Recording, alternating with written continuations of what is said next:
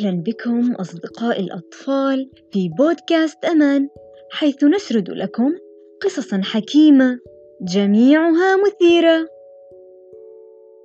سنسرد اليوم لكم قصة حاكم كان يعتقد أنه يعامل شعبه بالعدل حتى ثار عليه شعبه ضده.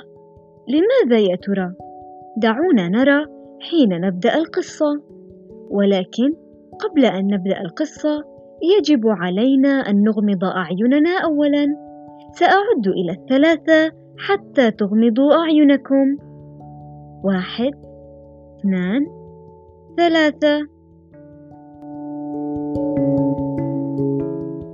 كان يا ما كان في قديم الزمان ملك يسعى جاهدا لرعاية شعبه وتلبية احتياجاتهم وتوفير ما يمكن توفيره لهم. فكان عطوفا جدا على شعبه ويحاول توفير حياة كريمة للجميع دون فرق.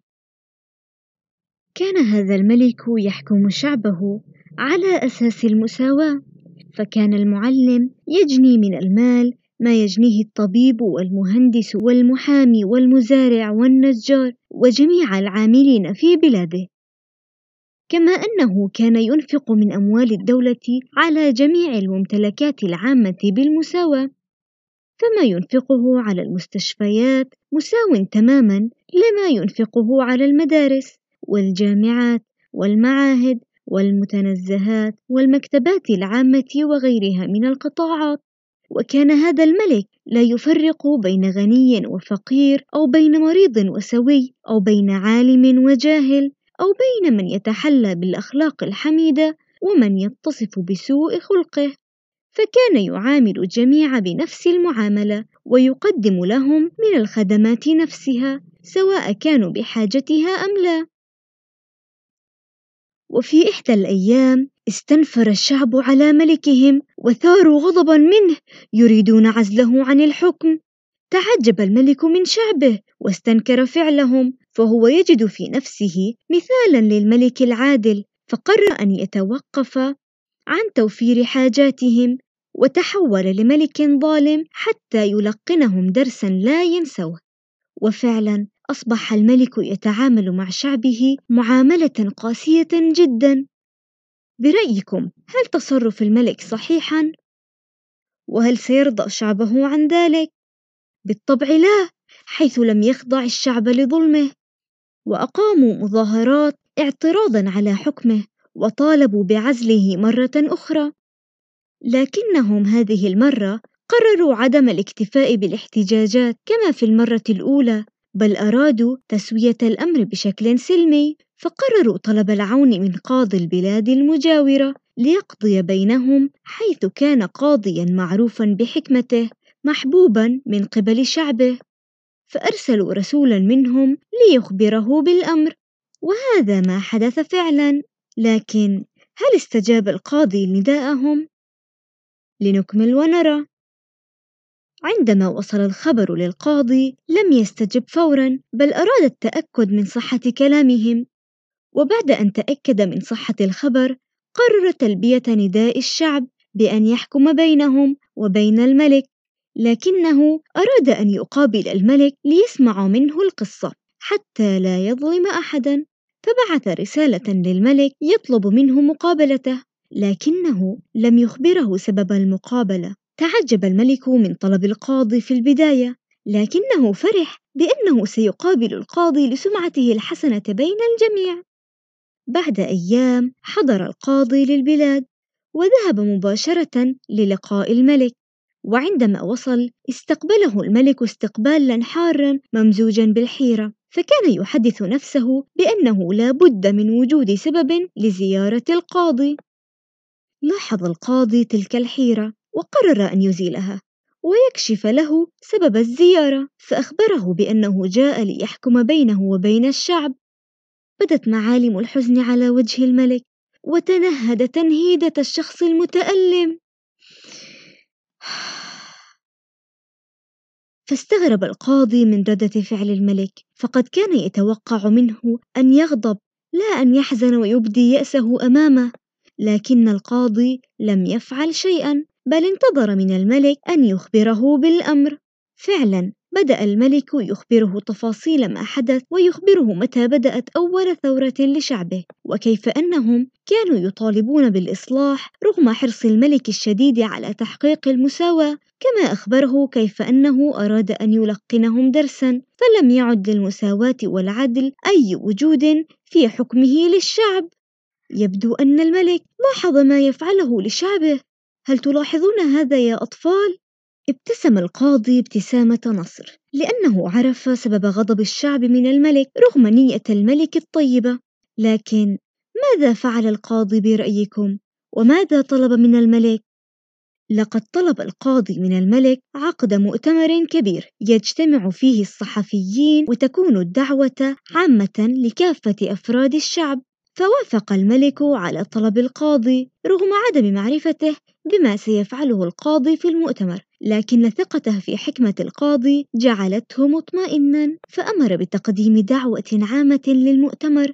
وبعد ساعات قليلة من الإعلان عن المؤتمر كان قد انتشر بين جميع أفراد الشعب الأمر الذي أثار حيرتهم وشوقهم لمعرفة ما سيحدث في ذلك المؤتمر. هل أنتم متشوقون مثلهم لمعرفة ما سيحصل في المؤتمر؟ أنا أيضا. لنرى. بدأت مراسم التجهيز للمؤتمر بعد أيام واجتمع الشعب والحيرة تعلو وجوههم.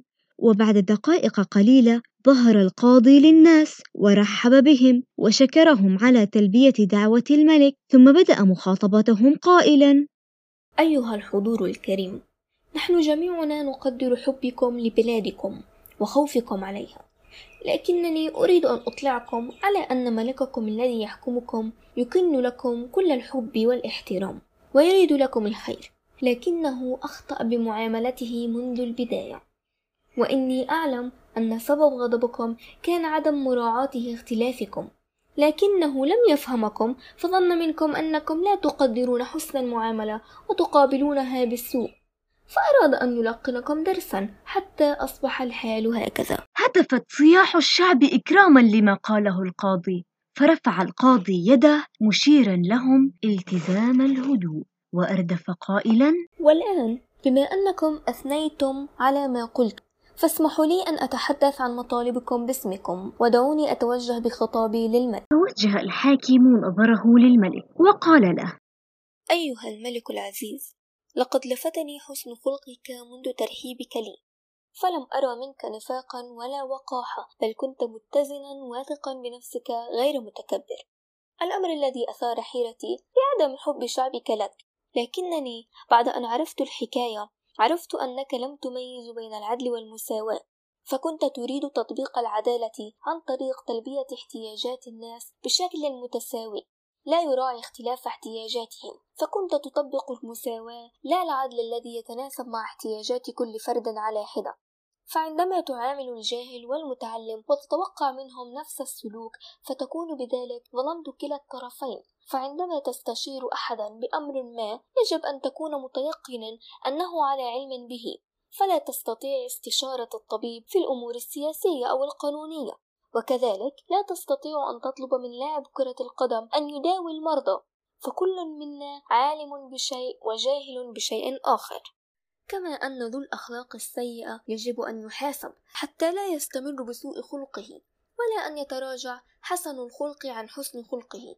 وكذلك حينما كنت توفر خدمات لجميع الناس بشكل متساوي. تكون بذلك مقصرا بحق المريض الذي يحتاج لخدمات صحية إضافية على عكس الإنسان السليم الذي قد لا يحتاج إلى كثير من الخدمات الصحية التي قدمت له. وعندما تعطي الغني ما تعطيه للفقير فأنت قد أعطيت من لا يحتاج المال قدر ما أعطيت لمن يحتاجه بشدة. وبهذا ستبقى الفجوة بين الغني والفقير كما هي. ثم يليها المدارس والمعاهد والجامعات لما في العلم من أهمية عظيمة. التعليم يبني الحضارات. فأنا لا أقول لك لا تهتم برفاهية الشعب لكنني أطلب من تقديم الأهم على المهم والأقل أهمية. فما يحتاجه الشعب هو العدل الذي لا يظلم به أحد وكل يأخذ قدر ما يحتاج غير مدركا لهذا. فالناس مختلفون واحتياجاتهم مختلفة فكل يحتاج حياة كريمة بناء على ظروفه الخاصة به هو لا غير بالطبع لا أقصد التمييز بين الناس بالاحترام والمعاملة لكنني أقصد مراعاة اختلاف الاحتياجات. ودعني أنهي كلامي بمثل بسيط يوضح لك ما أعني. فلنفرض أن هناك سور مرتفع جدا وخلفه مباراة كرة قدم حاسمة. ويقف خلف السور طفلان يريدان مشاهدة تلك المباراة. وكان السور مرتفعا على كليه إلا أن أحدهما طول من الآخر. فيكفيه صندوق واحد ليصعد عليه حتى يستطيع رؤية المباراة من خلف السور. أما الآخر فهو قصير القامة قليلا ويحتاج لثلاثة صناديق حتى يستطيع الرؤية. فالعدل هنا أن أقدم للطفل الأقصر ثلاث صناديق وصندوق للطفل الأطول. أما المساواة فهي أن أقدم صندوقين لكل منهما وبذلك لن يستطيع الطفل القصير رؤية المباراة وهنا تكون المساواة ظالمة. فالأصل بنا في جميع الحالات أن نركز على العدل لا المساواة فالمساواة جميلة لكنها قد تكون ظالمة أحيانا. أما العدل فبه يأخذ كل ذي حق حقه وهذا ما أثار غضب الشعب منه رغم حسن خلق بعد أن أنهى القاضي كلامه اعتلت هتافات الشعب للقاضي وصعق الملك مما سمع فهو كان يعتقد أنه ملك عادل إلا أنه لم يراعي تلك الفروقات ولهذا أراد شعبه عزله عن الحكم. لكن ماذا فعل الملك حينها؟ قرر الملك أن يقف في مكان مرتفع ليراه جميع الشعب وخاطبهم خطاب الملك المتزن المحب المحب لشعبه بأنه سيحكمهم بالعدل وسيراعي الفروقات بينهم. ففرح الشعب لسماعهم هذا وانتهى المؤتمر بنجاح. وهنا انتهى دور القاضي بينهم فقد عاد القاضي لبلاده بعد أن هنأهم بالصلح وعاش الشعب بعدل وسعادة تحت حكم الملك